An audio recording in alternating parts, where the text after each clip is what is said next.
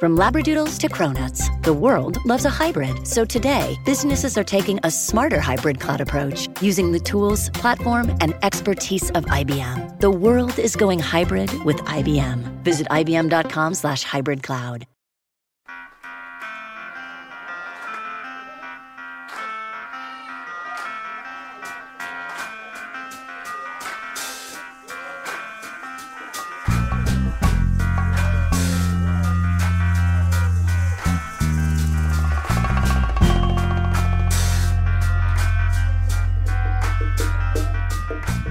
Guys, welcome to the show. This is View from the Cheap Seats. We are the Sklar brothers. We have an amazing guest. And there are times on this show when we either get a stand up comedian who is so deep in the sport world and connected that it is a home run uh, guest, or we get a person from the sports world who understands comedy in a rare instance and has built sort of a career around that as well. We've got that today. Uh, he was a Kentucky basketball star. He was an NBA star. His life went through insane difficulty. He has come out on the other side, and he is now a force for comedy and good and sports. He is Rex Chapman. He is one of the funniest, best follows on Twitter. His creation of Block or Charge, and we'll get into it when we talk to him, is one of the greatest little mini segments ever created on a late night show or a social media yeah. ever. He yeah. is our guest on the show today, and he gets real. He gets deep. It's one of the best interviews we've ever done. We're super excited to have him on the show. And then later on the show, uh, we got a tremendous voicemail. But first, uh, let's talk about this, Rand, because uh, baseball is back, basketball is back. We are back now in the sort of national team sports game spotlight. It's coming back on us. So now we're at the issue of are players and coaches going to kneel during the national anthem? And it happened this past week. Gabe Kapler, Jew. Welcome, welcome back. Welcome back, Kapler. Uh, By the way, you know they're you know they're using "Welcome" but the "Welcome Back, Kotter theme song for an Applebee's commercial. Yes, I love. Applebee's wants to sponsor our podcast, I'm totally cool with that. But like, Gabe Kapler. So the, the, Applebee's singing "Welcome Back, Kotter." It's like I get the point of "Welcome Back," but then it goes into as a family's eating. The names have all changed since you've hung around, but those dreams have remained, and they've come and around. Still around. Or they've come around. still around. Who'd have thought? And like you're like the song lyrics no are not, matches. No do longer. not match like a chopped chicken salad that's being shown. So if I'm going top five uh, theme songs for sitcoms of all time, yeah, I'm putting "Welcome Back, Kotter in there. Definitely. I'm putting "Good Times" in there, and I'm putting Jeffersons. Jeffersons. That's a power trio. But then where do you go? Where do you go? I don't know. We'll leave it up. Go, if you want to go to a softer place, you can go to Growing Pains. Sure. That's a softer place. Family Ties also had a softer play. Those I file those under like things where you're like you are imagining that the people who are the actors are actually singing the theme song. Right. Hit us up on our Twitter if you uh if with some of your favorite uh if you can. We won't read them on the air. show theme songs. Moonlighting, uh, moonlighting, Al Jarreau. Come on, they literally dipped a toe into the new jazz era to pull out Al Jarreau. Some fly by day. Anyway, uh, well, we are now back with team sports, and you've got Gabe Kapler, manager of the San Francisco Giants, kneeling with his players during the national anthem, and then clapping back at Trump, who tweeted if I see anyone kneeling, then I'm out. Then I'm done for the game, which is the equivalent of I'm taking my ball and leaving because I can't handle someone. I'm taking my ball, my tiny ball with both of my tiny hands that I need both of them to hold the tiny ball. I'm going to tiptoe down this very steep ramp and I'm going to leave. And Kapler said, look, I, it, it was interesting. His Kapler's statement was pretty much, this is what I stand for, which is ironic because he's kneeling to stand for something. But he's saying, this, is how I teach my team. This is how I teach my people. In the face of someone saying, I'm just going to leave and I don't believe in what you're doing, that's when you need to do it even more. So I applaud Kapler for what he's saying. I applaud him, and I think you're going to see more of it. And the response isn't simply going to be, get out of here with your politics in this moment. I think what a lot of people want to say is Kapler's like, we have a platform. We have a platform. This has nothing to do with the flag. This has nothing to do with patriotism. If you want to try and take that attitude towards it, then you're wrong. He's saying, I'm point blank telling you, no one is more patriotic. There's nothing more patriotic than standing up for what you believe in. And what he said is, if you want to take out of context what I'm doing, I'm telling you, you're taking it out of context. And you're wrong. And the, and the truth of the matter is that like coaches constantly look for it's us against them. I mean, look at the New England Patriots. They're the best. They were the best team, the best team in the NFL for the past 15 years uh, at least they're the best team since 2002 in the NFL. Like there is no franchise that is better. They make the playoffs every year. They win their division every year. They go to the Super Bowl nearly every year. They are the best of the best of the best. And yet they have an it's us against them attitude. And that is good coaches know how to turn the world against them. You are just giving Gabe Kapler bulletin board material to motivate his team that like we got to go out there and prove something. That's right. That's number one. And number two, I'm happy for other owners stepping up, like Mark Cuban. I don't think owners owners who are doing the right thing, the Steve Ballmers of the world, the Mark Cubans of the world, who are saying, look, just because I have lots of money and I happen to be a white dude, and just because you know I'm a billionaire doesn't mean I can't stand for the issues that don't directly affect my people and my uh, class bracket. Yeah, for him to come out and say enough enough with the attack. national anthem the national anthem police is what he called it. And you're like well what does he mean? I read through that. I'm like what does he mean and usher the national anthem police? He's talking about the people who are mad at his players for what they're going to do. I've been watching premier league soccer because that's back and there it's not for the national anthem but all the players kneel on the field kneel down for Black Lives Matter for, I would say, three or four seconds before the game starts. It is the most powerful thing. I love it so much.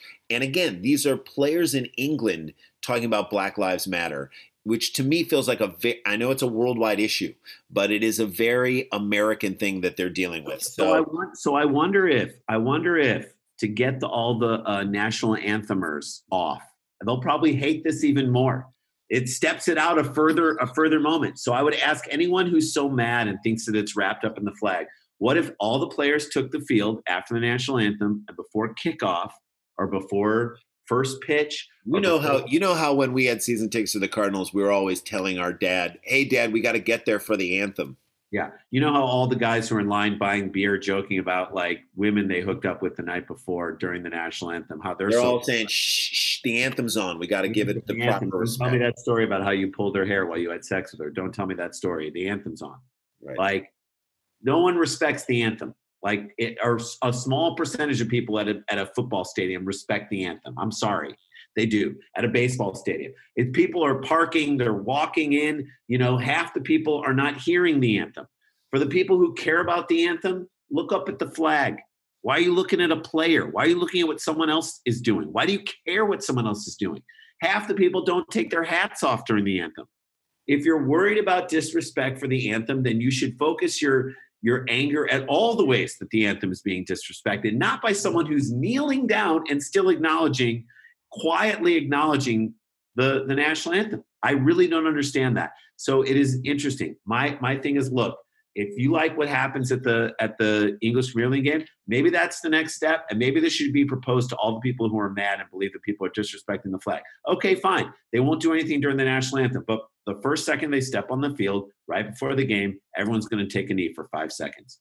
Take a knee in silence, go down, and say we're gonna we're we're not in support of brutality against a certain race of people and this is how we're gonna do it on the field once the game has started yeah make it a bigger deal i think that's actually maybe the answer we, we just came up with the answer, Jay. There it is. All right. You're welcome. Uh, we're going to come up with a lot of more answers on a lot of other things uh, when we talk to Rex Chapman on the other side of this break. Do not go anywhere. Uh, we want to remind people hey, we've got another, before we head to the break, we've got a daily podcast called uh, Sklarbro Country, the Virus Edition, where we break down some really insane and silly behavior that's happening during the uh, pandemic. We do that every day. That's been a lot of fun and that's been growing. We throw clips up on our Instagram. We are at Sklar Brothers. Uh, we demand that you follow us on that. Uh, it's it's a really fun site and it's been taken off a little bit lately with some of these clips we've been putting up. And then also on August 15th, and we'll mention this later as well, uh, we're doing a live Dumb People Town. Tickets are selling for that. Nowhere Comedy Club.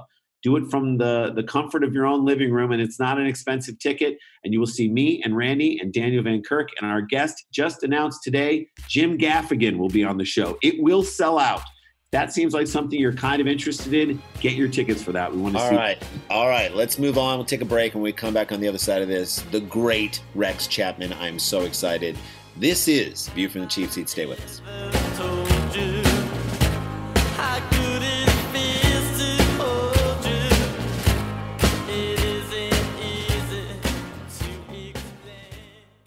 Hey, everybody, it's Elaine Welteroth, and I'm hosting a new podcast called Built to Last by American Express, where we will dive deep into the stories, history, and continued legacy of small businesses that shape American culture. Our debut season will focus on Black owned small businesses that need our support now more than ever. In each episode, we feature the story of a Black business trailblazer that has inspired a modern Black owned business. First up is Pinky Cole of Atlanta's food truck turned restaurant, Slutty Vegan. We'll also chat with Hanifa Mvuemba, the cutting edge designer behind the Hanifa 3D digital fashion show. Plus, we'll check in with Issa Rae, our modern day Renaissance woman. We hope that it encourages all of our listeners to support these businesses as well as the Black owned businesses in your own communities. Tune in for these amazing stories and others on Spotify, Apple, YouTube, or wherever you get your favorite podcasts. Support for this podcast comes from CDW and Dell Technologies. At CDWG, we get that migrating your agency to a hyper-converged infrastructure is challenging. Like me switching to decaf. Gotta do it, don't wanna do it, but gotta do it. Whoa, slow down, friend. CDWG's experts can help simplify your transition from legacy to hyper-converged infrastructure with Dell EMC solutions that offer speed and agility. Do it, do it. Have you done it? Is it done yet? Why isn't it done yet? IT orchestration by CDWG. People who get it. Find out more at cdwg.com slash Dell EMC. Hey guys, welcome back to the show. As promised, I mean, this is a dude who we watched when he played, and we have been watching intently because, you know, he kind of fits now into the two circles of the Venn diagram where we kind of sit, which is creating comedy and being a sports expert and creating comedy around sports or bringing the comedy of sports to real life. And that is Rex Chapman. Thanks for joining us, buddy. How are you? I'm great. Thanks for having me, guys. I've been fans of yours from from way back, so this is awesome. I love it. Yeah, it's so funny because like we don't really realize. So in 2002 to 2004, when we were doing cheap seats around that time, I mean, you're Four to six, 2004 to 2006. 2004 to 2006. First of all, I think we're around in the same age. Are you 52? Yeah, I am.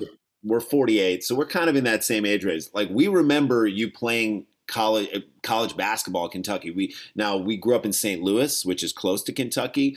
When we were young, we were fans of the Missouri Tigers. We went to Right. ultimately those Missouri Tiger teams in the late 80s and I don't know if you ever faced off against them but John John Sundvold and and that's uh, earlier. That's Steve- early 80s. uh, oh, really? St- Stipanovich. was he Yeah. the- yeah. Steve Yeah, shot himself in the foot. Remember Did he? that? He Remember- literally yeah. Oh, he literally Yeah. shot himself in the foot. yeah. That's Yeah. and, he was, and he was using Plaxico Burress's gun, which was Yeah. really Yeah, weird. but yeah, right. another guy who Uh, shot himself in the foot. That's right. That's right. but Um, those teams in yeah, the Missouri. No, they had Derek Chievous. They Yeah. had uh um I Lee think he was my my era. Yeah. Lee Coward, Lee, Lee Coward, yeah. Nathan Nathan Bunn, Buntin. Doug Smith. Those are good. Doug Those, are like, Smith. Those were like number one teams kind Yeah, of they were good. around 86, 87 when you came Yeah. on the scene in Kentucky. That's but right. since we and of course we always knew Kentucky basketball was was big, but since we've kind of become gotten out, we've gone and traveled and done comedy in Lexington. We did the uh the BBN, we did the Kentucky Sports Radio KSR. KSR. Have you been to games here? Have you been to a game yet? No. No, but we Oh, come on. I know, I but know. Mac Jones Come back. Come back when the pandemic's over. I, we mm-hmm. will. I would love, Yeah. dude. I'd love to go to a game with you. That would be the coolest thing ever. Done. We'll But get a hot we- brown. We'll get a hot brown. You get a hot brown. that's right. Yeah. That's, By the way, for those who don't know, a hot brown is not like a sexual act. no, it does a- involve a hooker. It does not. A hot brown. A Robert hot brown. yes. is- Explain it. Explain a hot brown. Hot, hot brown is basically white bread, uh, toast, turkey, ham, bacon, and cheese Great. sauce dumped Yeah. all over it. Oh, yeah, so yeah. instant heart attack. It's- My heart stops literally Yeah. and figuratively to think about Yeah. something like that. But you That's- guys went to Michigan, right? Yeah, Michigan. So were you there? Were you guys? If you're younger, you you'd probably be around Juwan and Chris. Is it Chris Webber and Juwan's? Uh, Right, so, so era, We were, we were they were teammates. Yeah, Yeah. we were teammates the- uh, in. Washington. Yeah, Yeah, Washington. Washington. Washington. That's right. So they were, they were, yeah, and we became friends with Juwan, and and and Juwan's got this unbelievable memory. It's Oh. why he's a great coach, and why he is a great coach today. It's like from uh, back when we were kids, there was a really we had a class with him. We've told this story on here where we would just sit in the back, and the four of them and the five of them would sit right in front of us for this dumb communications class, Right. and we were just making jokes the whole time. So we didn't. We're think that- basically doing cheap seats from Yeah, right. Back in I get it. and they and we didn't think they even noticed us but one day i wasn't there and jay was walking down to pick up a review sheet and from behind him he hears hey yo twin where was your brother this morning and jay looks back up it's juwan okay? And we were like oh my god you knew that we were twins you know he knew that. So Yeah. we became friends with him studied with him for the test. We just posted a picture on our instagram of us with him as we were studying. What a great dude Cut two years later, I go to the Clippers game and we start to become friends with some of the people. at The Clippers, we know Blake Griffin, and we go to the Clippers game. This is when Blake was still on the team, and we're down in the tunnel where the players come out at halftime. I want my kids to like maybe get away from Right. him. We and they're playing the Heat. We come back up, and this is when Juwan was a coach there, and he's it, they're huddling up and getting ready for the second half. Juwan looks over and sees me walking along on the baseline. He sees me, he points to me, and he mouths, "Hey twin, where's your brother?" He knew- no way. Yes. He took Yeah, that you know that doesn't surprise me. He- eh, eh, What a great story. He when uh, and Chris, he and Chris were you know when we got them, we had Juwan first, and then we got Chris later in trade, and you know we expected them to be boys, boys, and they really, I mean, great teammates, all that, but they weren't tight like that. They didn't sit together on the bus and and stuff like that. The one thing you knew and you you got right away, especially from from Juwan. Chris was a regular, you know, 20 year old or whatever he was. Juwan was like he was 40 already. He wore a suit every day. He uh, to every game. He was respectful. He knew the the equipment managers, the ball boys. He knew everybody. And I've said for a long time, you know, he I didn't know I didn't know that he wanted to even thought to, wanted to coach. Yeah. Um, one of my favorite teammates ever, dependable every damn day. I mean, and you know, people get on Juwan about the money he made. Guess what? He was really good. He, He was, was good. really good. Double double machine. Put his ass on that block. He played like a big man. Wasn't crazy athletic, but what a what a fantastic human being. He's one of my favorites. I mean, you were a guy in the NBA who several seasons averaged nearly 20 points a game. I mean, you averaged over the course of your career, I was looking at it, I, you, what were you, like about 15, 16 points a game? Yeah, something like that. By the way, that's hard to do. That's amazing to do that. uh, it is. I mean, I look. It's so funny because again, as kids, kind of around that time, we were like, there was Rex Chapman and there was Rex Walters. I don't know how much like crossover you have with right. He was a great. I don't. He was very, very good player. I get this about three times a, a year. I'll be in a hotel somewhere, and or maybe a, an elevator, and someone will say, "Hey, do you talk to Adonis much?" Mm. And meaning Adonis Jordan, who was Yeah. Rex Walters' roommate at Right. Kentucky at, at Kansas. and sometimes I just go, I hadn't talked to him in a while. I don't really want to go into Ah, that's so good. You played it perfectly. You played it perfectly. It's so. I mean, we're jumping all over the place here, but Yeah. like you, I remember. You know, since we've been out of since we've been out of college and got to know like Matt Jones and Drew Franklin and Yeah. the guys from KSR, we've understood how big Kentucky basketball is and how truly how amazing it is. And as we become more fans of the game as the whole, we we were Michigan fans and all that time, but now we've really understood and become fans of the game. We've done comedy in Bloomington. We went to Assembly Hall. We went under the stadium and walked around and got to see kind of the nuts and bolts of it. If you love sports, you gotta love the teams with the most tradition and whatnot. And Kentucky, without a doubt, is that. So for you to be a Kentucky kid Yeah. with all those expectations coming in, and th- they did a great job of highlighting this on the E60 piece. I highly Mhm. recommend people watching that on you that just came out or just came out a little while ago. It you, how talk to us about like the, the amount of expectations that maybe you didn't even fully understand as a kid, but now that you're part of Kentucky basketball, can you imagine if a kid like you came out of Kentucky today? You know what I mean? And if you Yeah, emerged today, what that Yeah. would Yeah. Oh, he'd probably end up real fucked up just like me.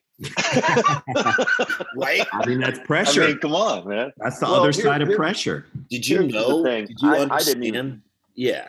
Uh, I and honestly, I didn't feel, uh, I didn't feel any pressure, uh, not real, not any real pressure to play well or to perform. I had that. I had that under control. If I played hard, hard enough, I, I was going to play well. So that was not the pressure. That if I had a off game, I was going to have a good game coming back. Uh, so the the playing it, itself wasn't. It was just kind of the s- the social Mm-hmm. uh, uh, I, you know, I went from just like you guys, just like ev- all of my buddies. They all we prayed to grow every night. I measured myself on the door every day in seventh and eighth grade when I get home, just hoping I would grow. And all my friends did, and then it just happened for me. It Mhm. between I was five seven as a freshman in high school. I, I came off the bench. I played freshman, JV, and varsity. Uh, two of my best friends are, are were freshmen also. They only played varsity. They started for four years, and then I started. Yeah, and so, but over that summer, I went from five seven to about six three, hmm and uh, my body was all messed up and Yeah. gangly and back. I missed games because of my back and my knees, and then uh, my and then I just started coming together athletically. And once I started being able to run and jump, you know, then you know everything sort of changed. Back well, it changed everything, but Sure. it changed definitely changed basketball wise. But I, I'm telling you, until that point in time, and really even maybe later, I never thought about. Uh, I, I just thought about playing ball. I just wanted to play ball. I didn't know you made money from doing that. I didn't know anything. Not really. Uh, we didn't. The first NBA game I played in, or I went to, I played in. I'd never seen an NBA game before. That's unbelievable. That's Yeah. unbelievable. Yeah. That was the first. Yeah, because you're in Kentucky. I mean, we grew up in Yeah. St. Louis with no. We had no team. Like, we what, had nothing. what NBA game are you going to go? The closest thing you could go to was Pacers. like a Pacers game or Pacers or Hawks. or Hawks or Pacers or Hawks. Yeah. Yeah. maybe the Bulls. I mean, that's So- why would you do that? yeah and my dad coached so we didn't have time during basketball season to do do much of that but um yeah i just uh i didn't think about the any any of the other things that would Right. go along with being you know a recognized person. Sure. and and uh that part of it and i was always kind of had some social anxiety anyway. Mhm. and yeah. So, So- it just kind of a per- if he came up now he'd be like johnny manziel that kid in kentucky because that's probably what i'd have been like you know? I mean Yeah. roll by the tail you do anything go anywhere say anything nobody gives a shit uh, Yeah. until you mess up Right. Yeah. So Yeah. you mentioned you mentioned that you were you just go to the racetrack and hang out and, and bet on the horses. Were you going to Keeneland? yeah Is that where you're yeah well, let, let me backtrack real quick because i got i got sidetracked for a second Sure. I didn't give a shit about going to Kentucky, and that that's the, that I didn't like Kentucky basketball growing up. I felt like they were the blue blood school in the state, which they were. Yeah. I was a Louisville fan. I grew up You- near Louisville. Yeah, dude, my I I spent my childhood wanting to be Darrell Griffith. Uh, I mean that is he and was you high were school- and you were there. Would- you were a fan of Yeah, like Pervis Ellis. an hour away. Pervis yeah, Ellis. Pervis and Pervis and those guys were my friends, and and but Darrell Griffith, he was before, and I just wanted to play like Darrell. I wanted to be like Darrell. He had a gold tooth. I wanted a gold tooth like Darrell. um, uh, You can still get so- one. You can still Yeah. get one. one. You can still funny get story. through. I'll send you a picture after we get off of here. I actually did get a gold cap, gold tooth, and took a picture in it one day uh, to show my mom, like I really gotten one. So I'll send that to you after a while. But I wanted to be Darrell, and and Louisville started recruiting me my sophomore year. So once they did, ah, shoot, it was a wrap. I had told Denny Crum that you know, for all intents and purposes, I was going to go to to U uh, to U of L after my junior year, and I was perfectly happy with that because I was at Kentucky and Louisville had started playing one another also in recent years, Mhm, and I rooted for Louisville every time. mhm. Um, and then just you know uh, the E the E sixty thing. I ended up going to Kentucky, and I I love it. I I wouldn't change a thing. But I didn't feel really any sort of allegiance or pressure when I got here to perform. I would have been, you know, perfectly happy going to, I'm sure, going to Louisville or Carolina, which that was my other school I was thinking about going to. Yeah. But the pressure, I I didn't feel it from a basketball standpoint, point, but from a social aspect, I certainly did. I mean, you have a pro. That's amazing. I don't think people fully understand if, unless you live in that area, how much Louisville hates Kentucky, And, how vice versa. Yeah. the- you know, the other thing about that is that it's just uh it's uh, anyway. Ah, go ahead. I'm sorry. No, no, no. It's a, it's a great point. So wherever you are, so Michigan, Michigan State, same deal. Yeah. If you're North Carolina, Duke, they hate each other the same Hate way. each It's other. Close in proximity. The it's divided. It's like you said. You grew up rooting for these guys and this coach and this team. And Kentucky had their players and everyone who's around Lexington. I mean, again, all you need to do is spend some time. We've guest hosted KSR. You understand who those who the people are who root for that, you know, school and everything. And they're And that's a show that was recorded in Louisville. We we the first time Yeah. we did that show, we were doing the improv in Louisville on Fourth Street, which Yeah. is closed.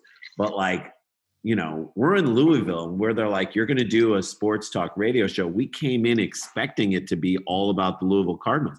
And we No. walk in, they're like, no, no, no, no, no. No, no, no. We walked in. We walked in the offices, and Denny Crum was in the office. He was doing his own show there. We're like, oh, this is going to be all. Car-. We walk in, and it's Matt Jones and Drew Franklin. And not only are they not doing anything Louisville, it's all Kentucky. They were hilarious. I'm sure you've done their show. Oh, yeah. Yeah.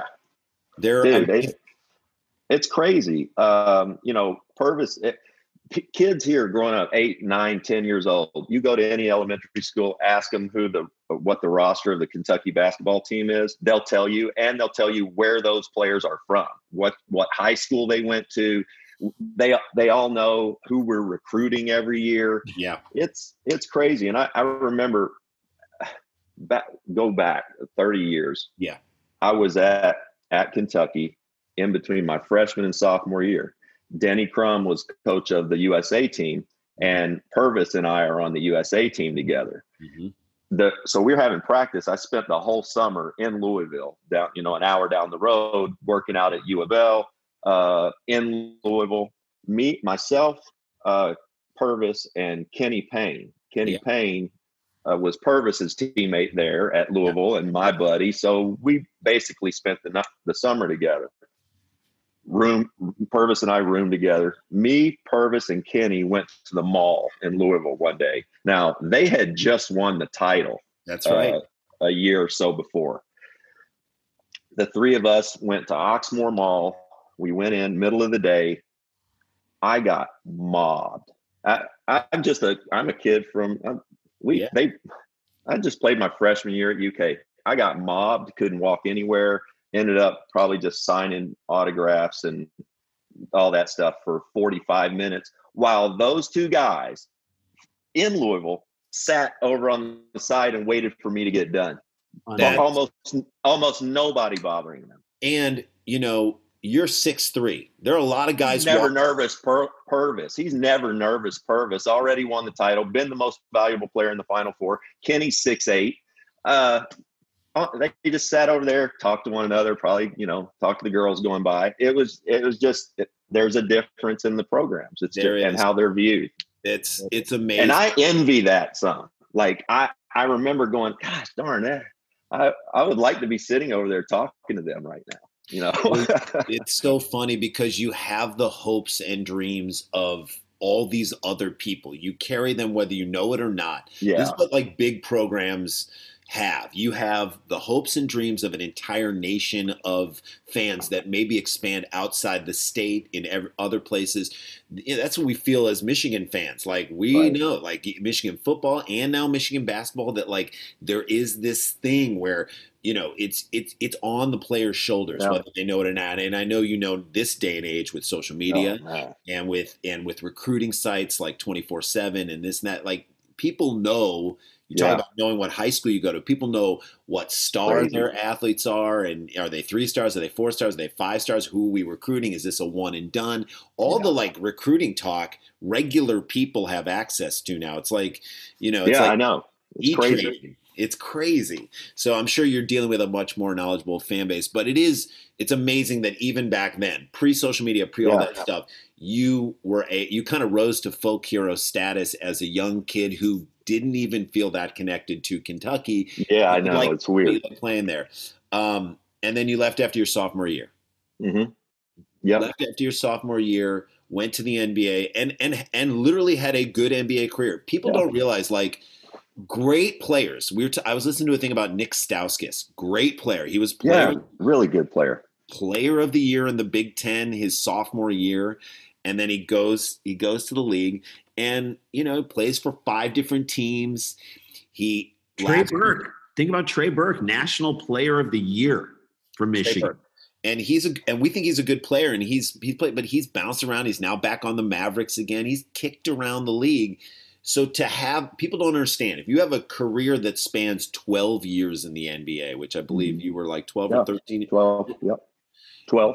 that's that's unbelievable. I think people can't don't understand that the funnel gets smaller. You know what I mean? Like high school, there's got a lot. It's it's up here, and then college, you know, the funnel's smaller, and the amount of people who can play pro basketball and to play it for that long.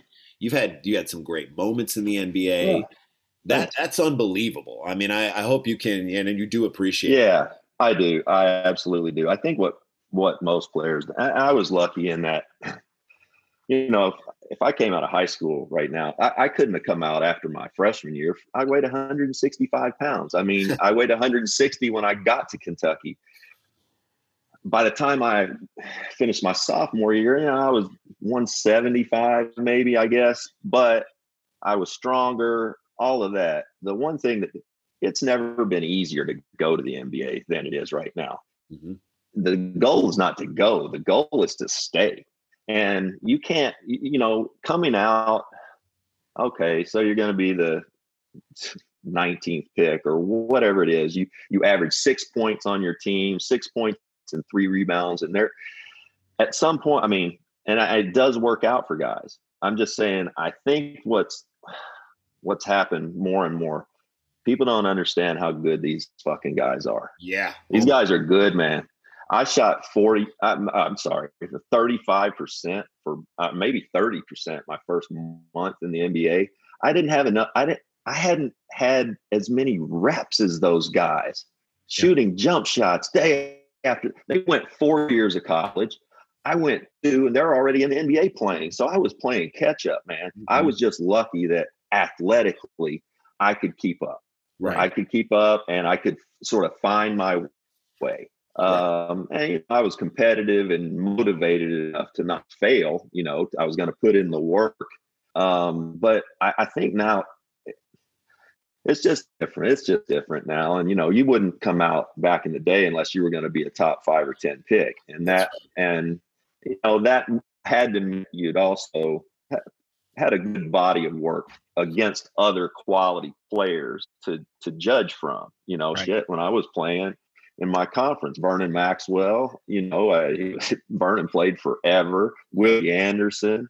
Yeah. Um, I when I was in college, you know, guys who were seniors, seniors in college, my sophomore year were Danny Manning, yeah. you know, Rik Smits, Yeah. real fucking players, man. Uh, Mitch Richmond, Hersey Yep. Hawkins. Yeah. I mean, those guys played for 15 years. So guys now going into high, going into college, they don't play against competition like that. They're the best. I can't imagine going and I came to Kentucky. I didn't think I, I was hoping they wouldn't redshirt me when I got here for real. Cause I, I, I mean, I was small and Yeah. thin. I, I could lift the bar. in the 45 pound bar. I could bench 45 Uh, pounds. for real. Yeah. 45 pounds. And so I was just happy they weren't going to redshirt me, but I certainly didn't think I would play very much. Then we started playing. I, I, I could, I could keep up, but man, it, it, it's different now. I can't imagine going into, you know, a Tucky or a Duke or Michigan or whatever. And right away from the second you step on campus, you know you're a starter and going to play 35 minutes I mean, man, that's I, I and you probably should because nobody else is any good. yeah. I mean, if Yeah. they're any good, they're playing in the NBA. They're gone. They're yeah, if they're good. They're Yeah, gone. They're gone. If they're I good, mean, there's- Yeah. And I want to know your thoughts on this because we certainly, I've heard both sides of this coin now. This notion that like the G League is sort of becoming the option for the top like 15 recruits. Like, you know, hey, we're skipping college altogether. We're just going to go make money in the G League. They're starting to make more money, and that's the option. And it's sort of lopping off the very top. And then is that better for college that those guys are just not even going to see the college court, or is it worse? I think worse. I mean, if we're talking about for college, I mean, I don't. I'm worried about what the college landscape is going to be. I, I'm worried that you know, for lack of a better analogy, her. You know, eh, I'm I'm worried that D1 basketball is going to become D2 basketball, and I love D2 basketball. Don't get me wrong. My dad coached it for 25 years, won titles. D2 basketball is fucking great, but if the you know, if guys who are aren't elite don't touch college campuses i think that's not and again let's not let's not get it twisted. These guys are not ready to go on and play against grown men. Uh, uh, when kobe came out he was terrible. When when uh, kg came out he was terrible. You couldn't put him on the floor. They put kg on the floor to guard me as a two his first year and i ran him around like crazy had no idea what he was doing now a year later he's starting to get pretty good. Jermaine o'neal was terrible as a 17 18 19 year old in portland. Lebron was pretty good yeah, you know uh moses malone pretty good. That's right. but those guys don't you know They're they just don't They're they're generational. And it, it's just hard. When i think about honestly when i think about going from a high school kid uh, 17 18 if i'd have gone and played in the g league and we're playing in shitty little towns Mhm. and riding buses and doing all that. And I'm getting my ass kicked by journeyman guys Mhm. who've been in Europe, been in, and they're back here hungry. They got kids. And guess what? I know because it was a little bit that way when I got in the league, man.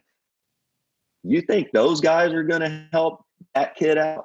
No. the guys on that team on that bus are they truly going to help? I mean yeah maybe some who aren't a threat but other guys that i, I don't it it possibly could have broken me. You know i don't know if i'd have been able to fight through other stuff you know if i don't have other young people there with me to, to go through that stuff with me. Um and, and same applies to going overseas. I, however, I do think that's probably a better option for these kids to go overseas and and try to figure it out and you know, grow up a little for a year or so. Competition's probably not going to be as tough. The G League competition is pretty damn good. Yeah. Yeah, you got got. I mean, again, you see the best of the best of college basketball who didn't make it into the league. I mean, these are guys who were like, yeah. Do you want to if you, if you're if you're an elite point guard in high school, do you really want to go your first year and knock heads against uh, uh, the guy you just mentioned from Michigan, Trey? Uh, Trey what's his Burke. name? Trey Burke.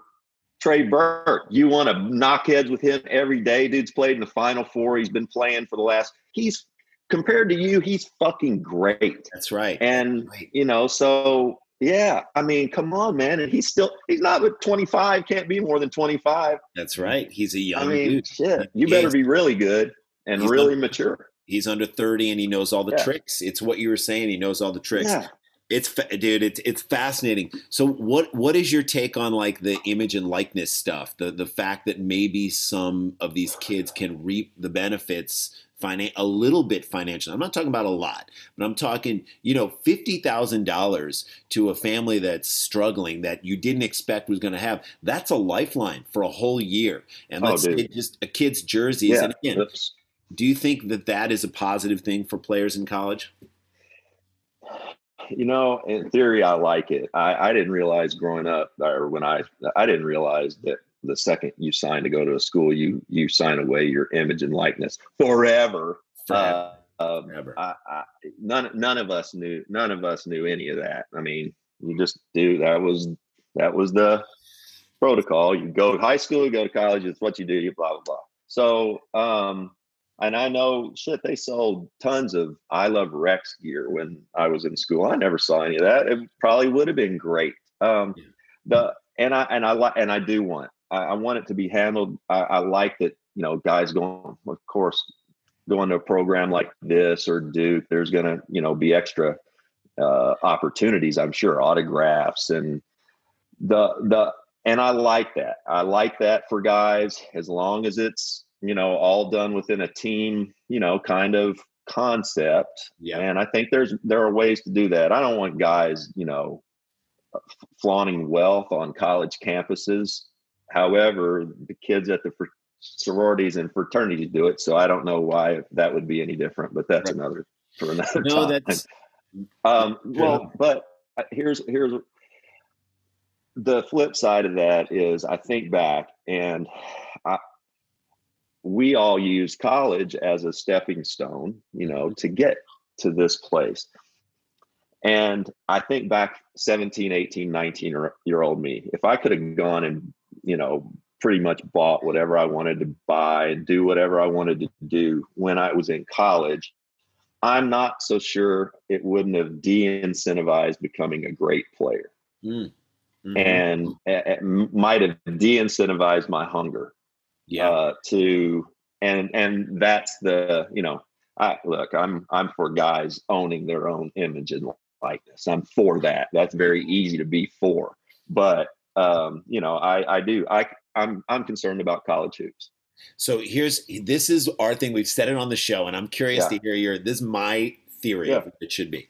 I think whatever the sport generates in terms of money for the school, football does more because you can put more people in a football Right. stand. And by the way, Kentucky football getting better. Getting oh yeah better. yeah yeah well they make I, I believe they make more money here than basketball I mean just because it's football of. yeah SEC football and we And make bowls and Put yeah more people in right. the stands and everything. right So, but you have more players, 70 guys on a 55, Right. 60 guys on a team, whereas basketball is smaller.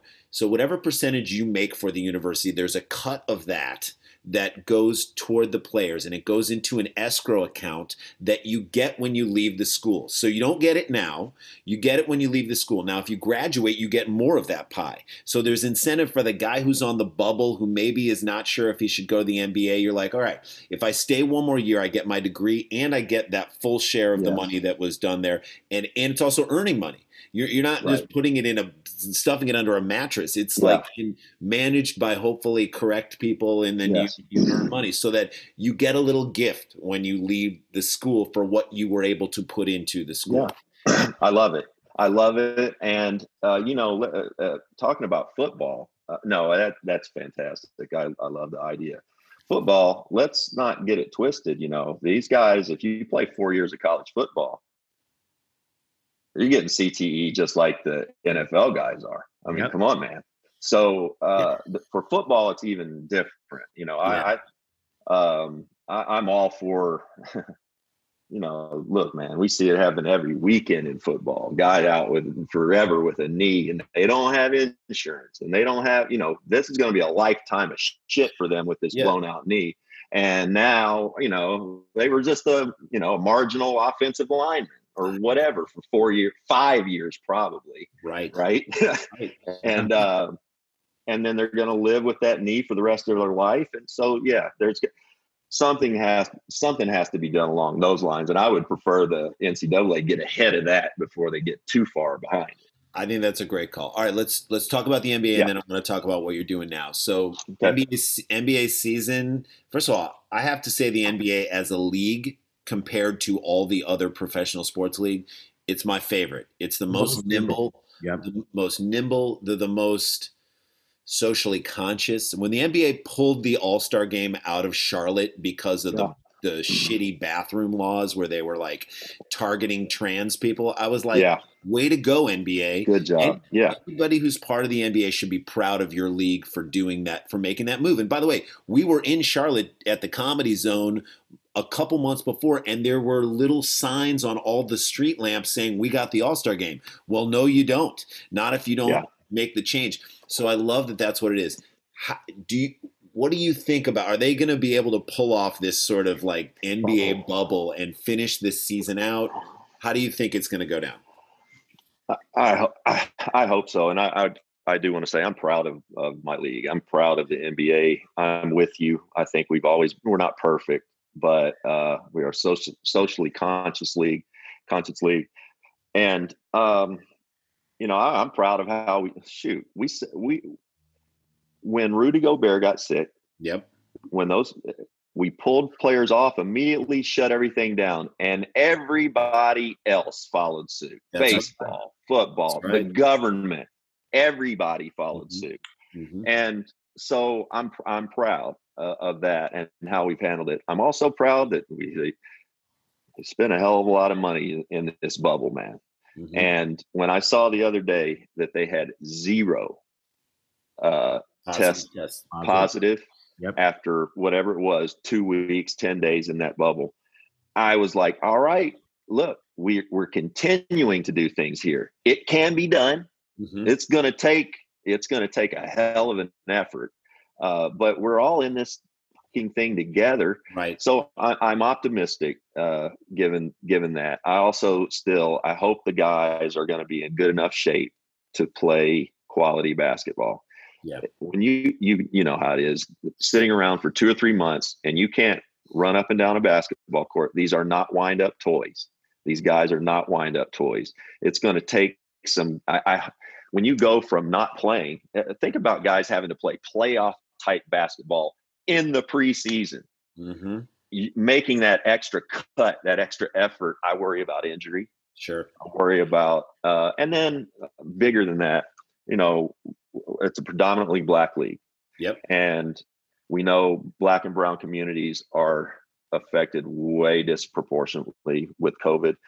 Um, these guys their families we've had some a couple players in the league lose family members Yep. uh, to this older family members i worry about it from that standpoint you know um, I, i'm hopeful that we're going to keep the you know the coronavirus at bay while we're in that bubble but also that's going to it's a virus guys come on it's Yeah. not a bubble come right. on Yeah. No, it's Yeah. not not a biodome. not a right right it- so yeah i but in talking to you know different guys around the league that their teams are there i think honestly it, it, if everybody has eight players by the end of it i think it'll continue you can play. You can. I, think, right. I mean i think as long as that the what's going to suck though is like if we get into it the playoffs are going and and lebron tests positive That's right. and he's got I mean, come on,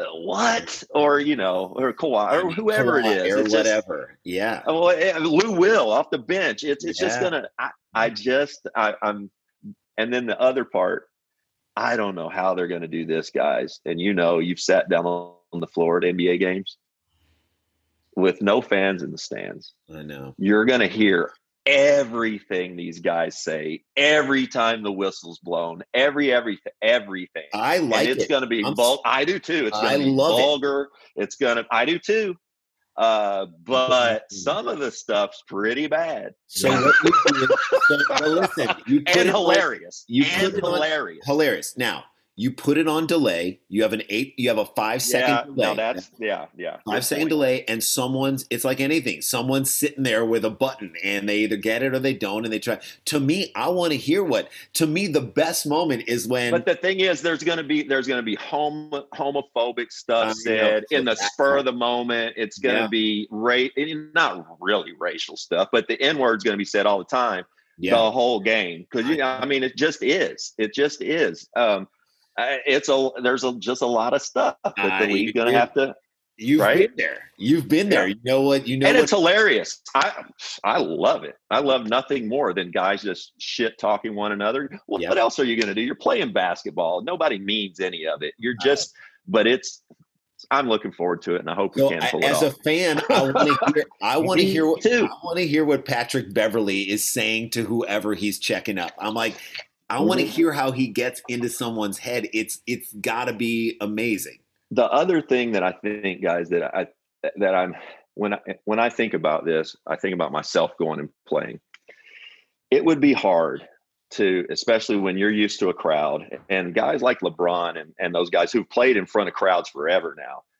When you go into a gym and there's nobody in there, I- it feels like a scrimmage and it feels like a practice. And you know, I worry about a bad call and a guy just booting the the you know, punting the ball into the stands and just being like, ah, fuck this, out, walking off the court. You know, Yeah. because that now hopefully they've had this schooling while they've been there to know to be like, guys, listen, this is important. Read it like a real can't. Yes, you cannot. If you do, there's serious repercussions. That, but yeah, I, I worry about how, yeah, uh, you know, how guys are going to interact with officials and stuff. Uh, they should treat it like that. From they should treat it like. Can you hear me, man? Yeah, I got you. Can you hear me? Yep. They should treat it like the scrimmage from the last dance between Jordan and Magic and treat it like the heat from Yeah. that thing. Because there was good Right. trash talk in that. The level of competition was above the rim and it was above the level of a normal scrimmage. It felt like a real game. You know, they should dig into those things. I and I think there's you. there's real stuff on the line. I mean, the the crazy thing is this season was going to line up to be amazing. You were looking at the Lakers and the Clippers as you know Western Yeah. Western comp potential Western Conference Finals, and then you and again you were looking at Toronto and Milwaukee in the East, Mhm. and that would have been amazing. That just you you think about those teams and you think about those players, and the NBA has stars on so many teams right now that Think about, Yeah. think about Joel Embiid on the Sixers, and like just with a guy like that, you always have a shot. Don't sleep on the Celtics. Celtics, Don't sleep Celtics. on the Celtics. we won't. Young team. You know who's going to be a different player when he comes back? Who? Gordon Hayward. Yeah, I know, man. That guy's Dude, amazing. dude, he was getting it back. Now he's now he's on the same footing with everybody else. and that Don't dude. sleep on the Celtics, man. I watched a game with Gordon Hayward, and he would have like at the beginning of this season when he was coming back, he would have one great game and then three Yep. bad games. But I saw a great game that he had, and I'm like, no one can check this guy.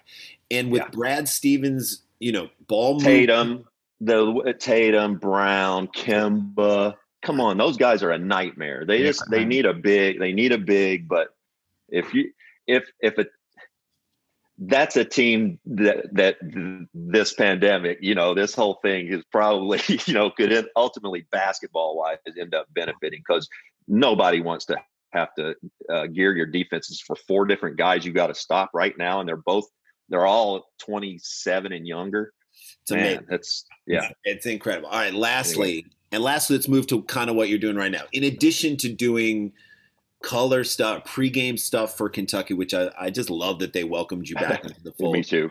I mean, you've had you've had an unbelievable life. You know, you you got injured, and Mm-hmm. like so many people suffered, you know, debilitating injuries, and then went into you know oxy you know oxycontin hydrocodone dependence on opioids which is like a ridiculously huge problem in our country right now and we've had people in our family that have have suffered from that and so we've seen it firsthand how difficult that can be and so you know and it and it ruined your life because you were a pub, Yeah. you were a public person nba was like giving you chances and they outline it really well in the 60 piece You you're know, if your if your life was a basketball game, you had a decent first quarter. Your second quarter was insane. You came out in the second half, and life had a run. They, they you had a Yeah, run. I, I, I- I came out in the second half, pulled my pants down, and shit right in the middle of the floor. That's right.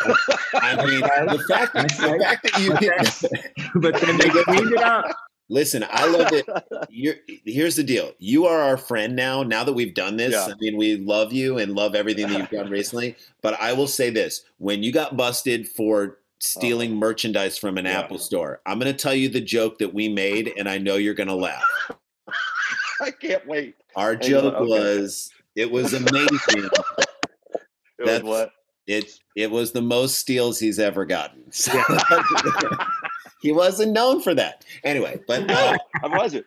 and and so it's just We cra- said he should credit you. You should get 14 That's steals right. That's right. own. My my anticip- my anticipation got better over time. Yeah, that's right.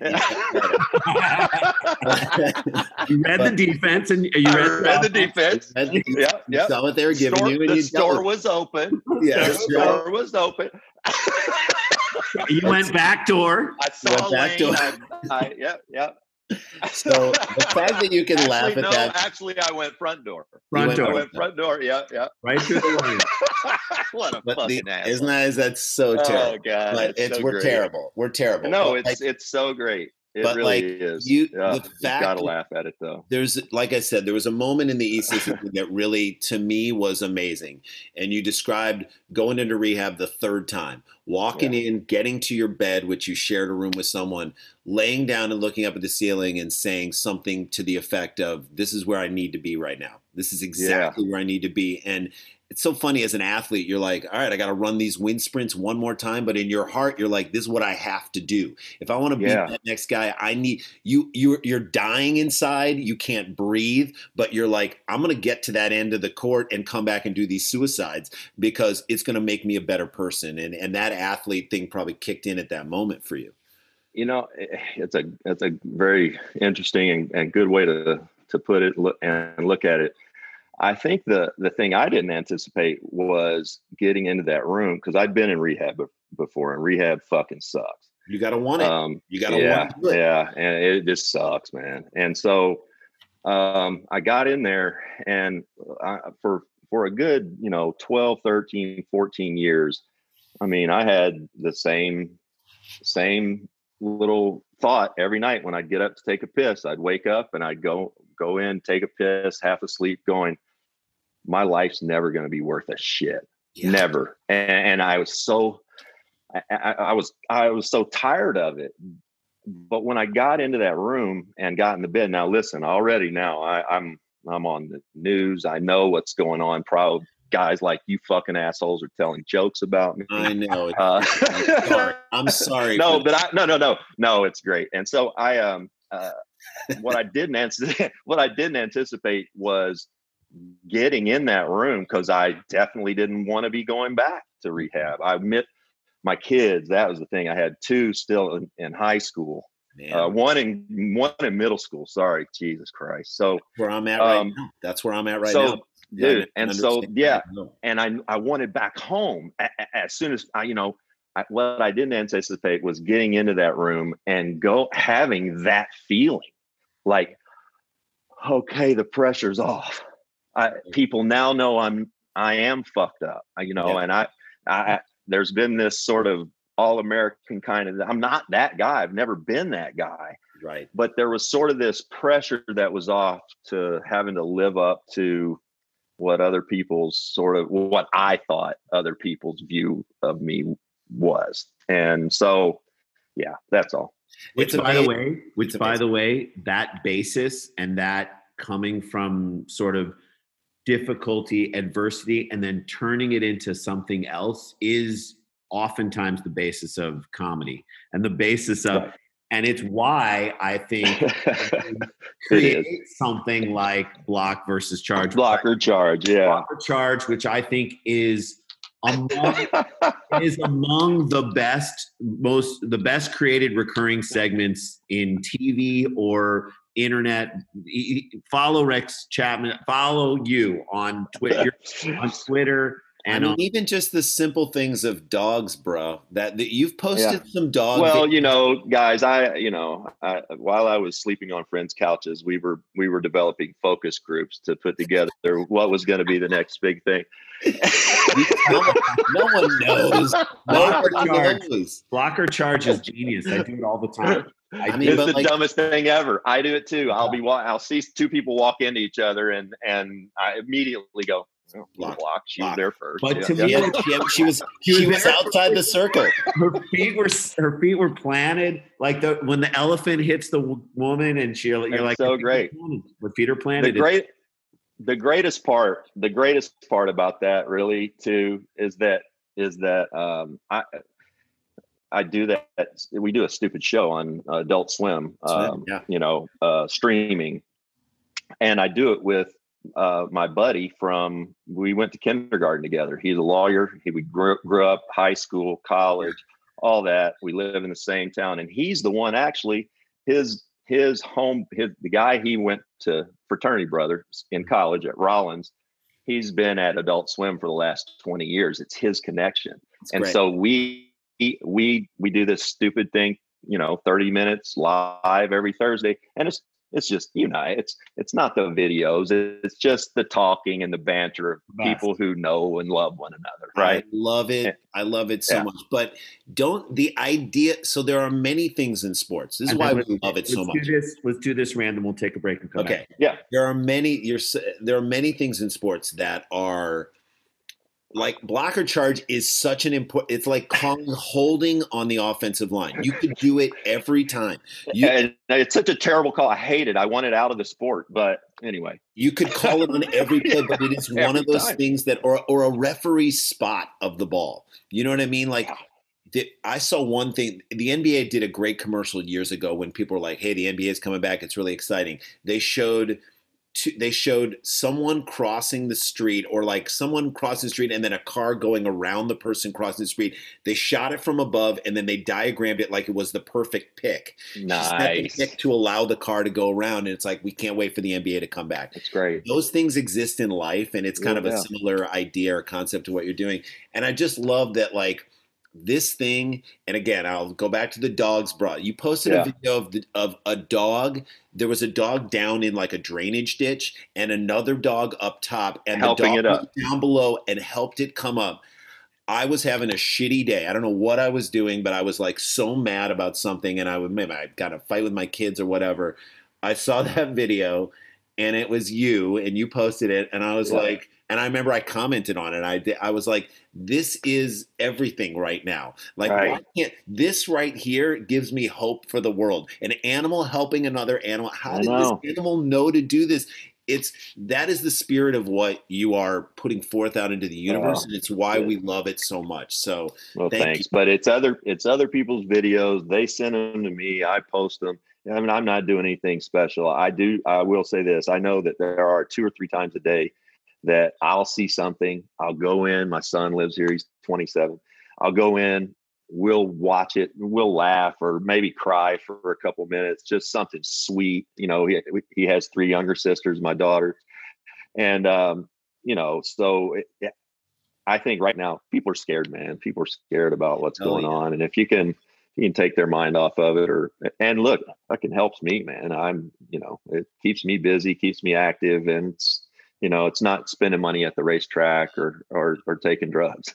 it, it- and it's caught on and i think people's it's so funny that you say that that's never that never comes out in what you're doing but to know that that's underneath it and we all need that thing that it's a Yeah. productive way to to spend your time Yeah. that comes out what for whatever reason that it's keeping you away from doing Yeah. something that is, it comes out that there's a love in it and that's the way we've always guided what everything that we've done yeah, even Yeah. even making fun of you when you stole 14 it's good. Hey, I deserve being made fun of, man. It was love. but there was you. love in it as well because we loved you. All right, let's take, let's take a even the quick. joke we made. Even the joke we made was about. I know it was flattering. It, was, about flattering. your stats. Yes, that's Adding right. your It's stats. trying trying to make me better. We weren't saying, "Look at this guy; he's a loser." We were saying, "Look, this guy's he's batting his stats." All right, so Uh, I can't believe it was me. Uh, it was. Listen, no, listen. We were making a sabermetric joke. I so, get it. all right.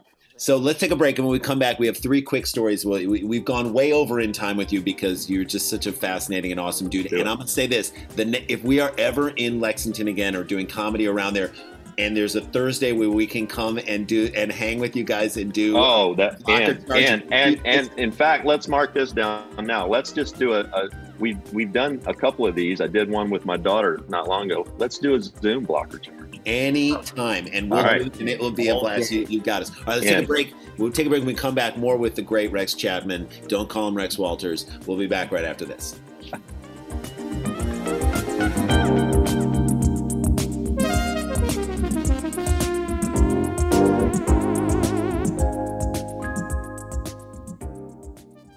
Introducing the new Verizon Business Unlimited plans.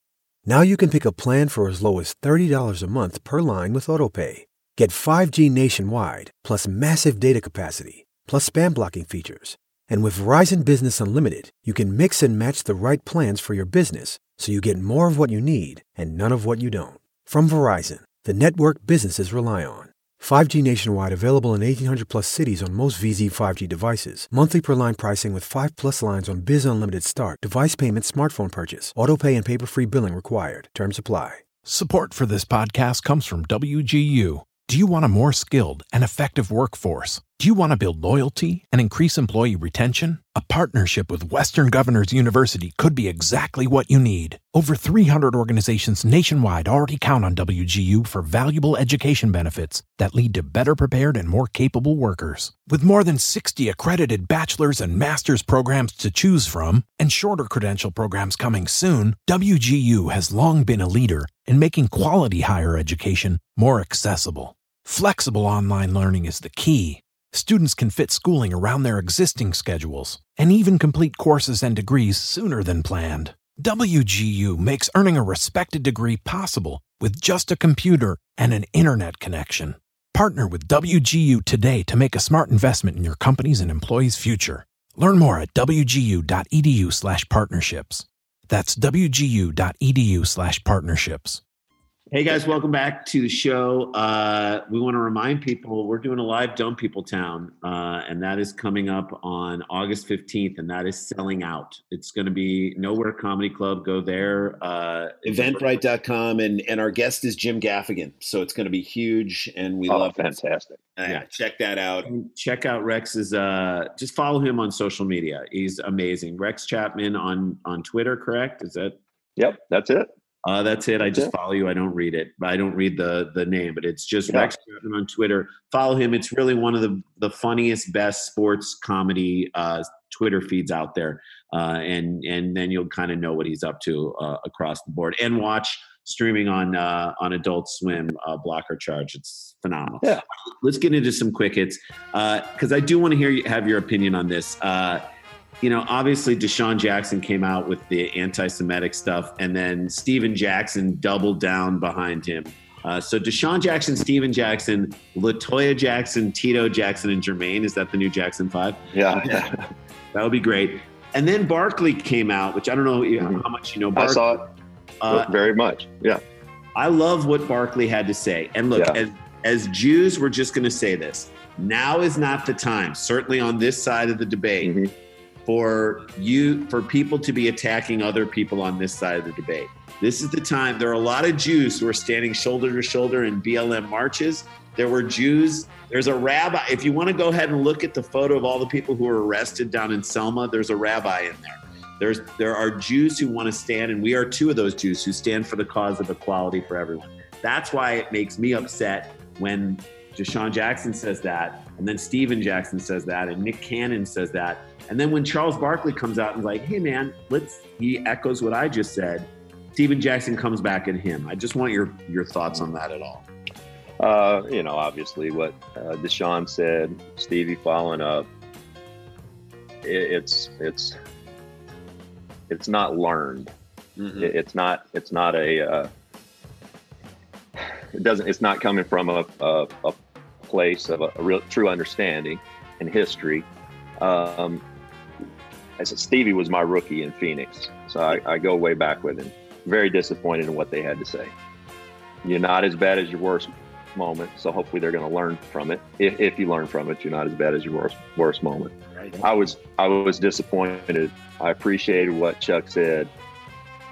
For context, I knew one growing up in Kentucky, I knew one Jewish person, Mike Liebman. I met him in the fourth grade. Thought he was the funniest kid I've ever met. Um, went, came home one day from school. My, my mom said, "Where are you going?" I said, "I'm going down to the Liebman's house." She said, "Oh, little Jewish family." The Jewish family, and I said, "Yeah." And she said, "Little little Jewish kid," and I said, "Yeah." And and she goes, "Okay, see you in a little while." I came back home and I said, "Jewish." I said, "Why'd you tell me that?" And she said, "Well, they're they're." I I still didn't get it. I had no idea. We were just two little white kids, you know. Uh, thought he was hilarious. I wanted to spend every day with him. So that was my only Jewish friend. I got to the NBA, signed with David Falk, and uh, um, first Chris, very first holiday, Christmas. Call him up, David. Merry Christmas. And he said, Rex, you know I'm Jewish. I said, Yeah, Merry Christmas. Had no idea. Yeah. I had no, I had no fucking idea at all. Right. I'm a I'm a white person. I'm very privileged. I've never been discriminated against. Um, I think for many people who who have been oppressed, it, it's hard for them to see the oppression in others. Maybe, That's and it. so and so I think it just comes from a place of lack of a better term uh, of uh, I want to say ignorance because it, it's just not not being well enough read on the particular thing that you're speaking on, Right, and right. that's the most important thing. And look, we can go to Drew Brees right now. We can go to any number of of guys across the spectrum, and I would just say again, you're not as bad as your worst moment if you learn from it, and and hopefully that's what's going to take place from all the way around. I'm glad you brought that up because we talked about that on this podcast and said, you know, Drew, you're you're a better person than that. You're the quarterback of your team, eh, and you have to understand. the thing that the thing that that that that part that just it, I, I I was less surprised about DeSean and and and kind of that stance.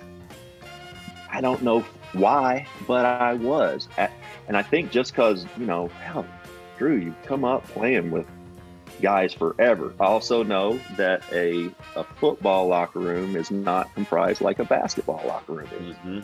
and and so there i give them that that that little out Yeah, I mean it's it's interesting. We're getting a window into all of that right now, and as these issues are coming more to the fore, I think it's a better time as we are evolving. Evolution hurts.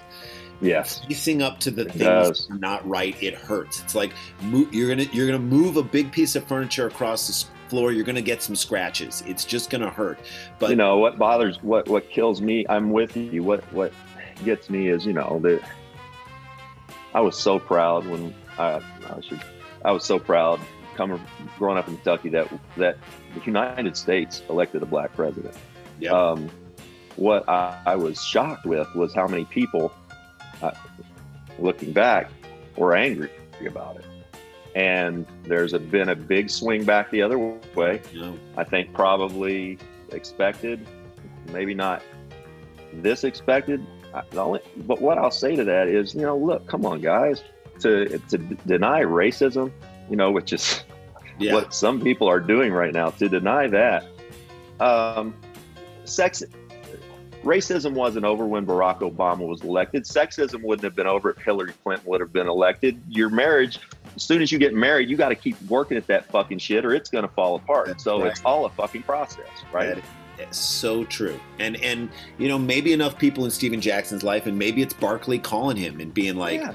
"Hey man, th- for us, we were like excited that DeSean Oh, Jackson's next time I see him, I, believe me, you know, I, that's that's our role. That's our role as as older mentors, guys that that you know know one another. It's our role in life. If you can't be honest with you know your with your brothers and sisters, then come on, what are we doing? That's that's great to hear. All right, Jay, what's next? So next, uh, we got the Jeremy Roenick thing, uh, which that is, you know, kind of an, an interesting thing. So we remember, I'm sure you're aware of this. Uh, Jeremy Roenick on a podcast spitting Chiclets, which I don't know what his necessary.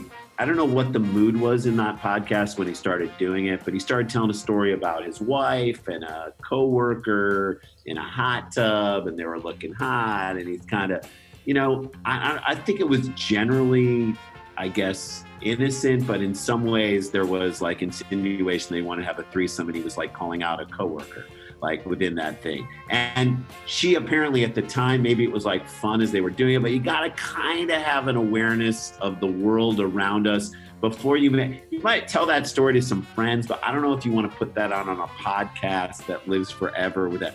Well, so he got fired from NBC, and now he's saying it's because he's great because so it's discrimination against the straight man The straight man. Because Tara Lipinski and uh and Johnny. Yeah, is it Johnny Weir? Yeah. Johnny Yeah. kind of did a slightly off color sketch and like or something like that and something and they're not being penalized for it uh interesting take i want i mean i don't know what you say to a guy like this except hey that you can't take your mistake and be like but what about that guy but what about that guy and what about that But thing? that's what that's what's going on in America right now. What about her emails? But what about the oh and I what about, you know, I shut down the border, you know, and it's just it, it, it, it, if if there's a time I'll say this, if there's a time for Jerry and me to do it, it's right now. Yeah.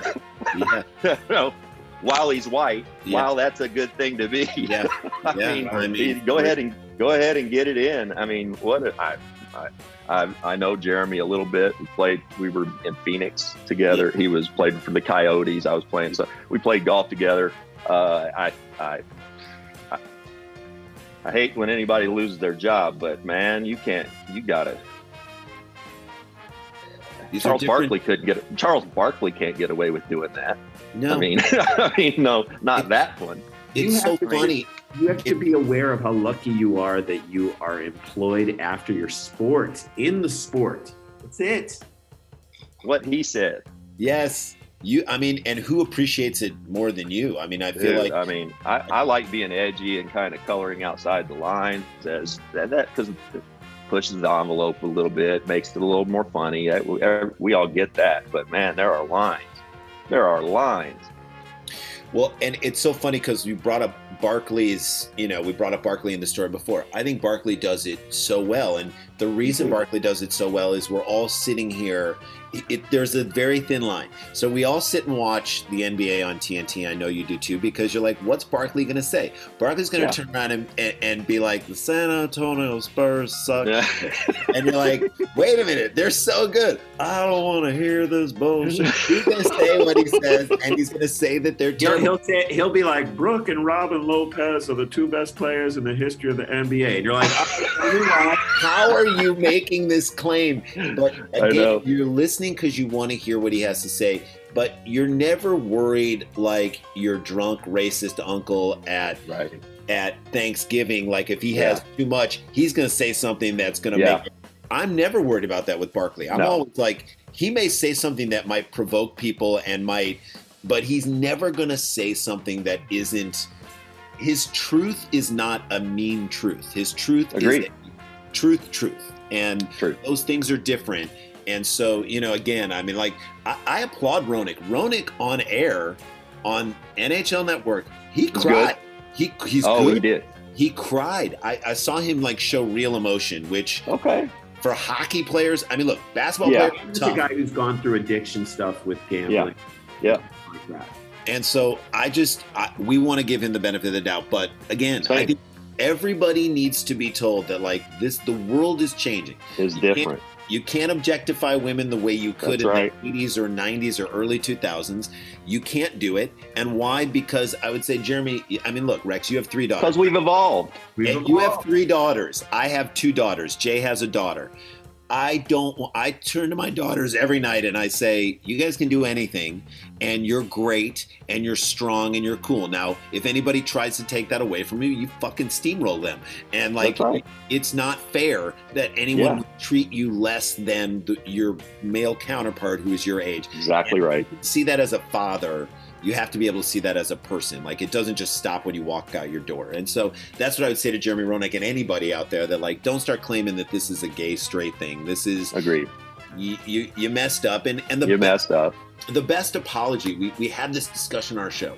So even a guy like Tom Brady, and we love Tom Brady. I mean, as Michigan Yeah. guy, he's the greatest Same. goat. He's the best of all time. But what we would have wished more than anything, as a guy who's apologized yourself for doing Yeah. things wrong, that ball gets flattened in the Indiana in the Colts game. And Yeah. he comes up on. He should have come up right at the press conference and said, "Hey, listen, we screwed up." We know that there's a line, and we go right up to the line every time. Why? Because I like my ball to be a little bit. That's just the way I prefer Yeah. it. And we within those things, Yeah. we went over the line. Do not penalize my guys for it. If you want to penalize me, I'll take the rap for it. That's it. Yeah. How much would that have gone away at that? Oh, point? it, it would have been done. No, I'm with you. I'm with you. It, it's a, you know, remorse, owning up to to to your fuck up is, is a is a huge deal. And you know, this being said, if Jeremy handles that the right way, it, it sounds like he's great at what he does. It's probably not something he can't recover from, uh, Yeah. but it's it'll take a little time. I think if he, I think if he owns up to his mistake and and literally says, okay, you know, I'm actually going to donate some of my time to women's issues, and I'm going to start doing Right. this and have a dialogue in this. I think he could wind up on the NHL network and just have Agreed. another job, and and and there are places for him to go. All right, Jay, last story. All right, last story, and this is coming straight out of the bubble and a little disturbing and interesting given his past. Uh, another guy who I feel like maybe perhaps hiding something and needs to bring it forward. Dwight Howard's open like denial of the need of a mask in the bubble. I get that that might be how you feel. I get that you don't necessarily believe that it can be spread within the bubble, but you're 100% wrong because there are Disney employees coming in and out of the bubble, okay? We don't know if one guy could bring something in and then give it to you and then you turn around and give it to other people and then do you want to be the next Rudy Gobert? Why are you being so openly anti-mask? And this is interesting because remember a year ago He's ago also isn't he also anti-vaccine?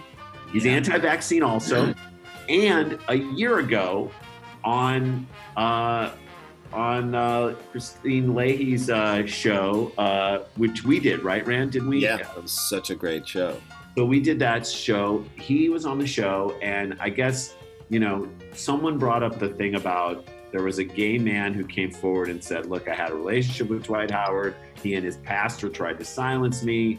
X, Y, and Z. Now, I have no idea if that guy's telling the truth or Yeah. lying. That's necessary. But it is interesting that the person would come forward with like such interesting details about this one guy. He's this is not someone who's leveled, you know, a ton of these against other people. This person's coming forward and saying some silence. And and then Dwight Howard in the explanation a lot of times said, I don't want to wear a mask. That was in 2019. He's like, I want to be who I am. And sort of through his answer, it felt like he was wanting to come forward and say something. And, you know, for us, I, I know there's a, a real tough line right now. Like getting over the, the gay straight thing in professional sports, there have to be gay players in the NBA. There have to be. For Just like sure. Averages. For sure.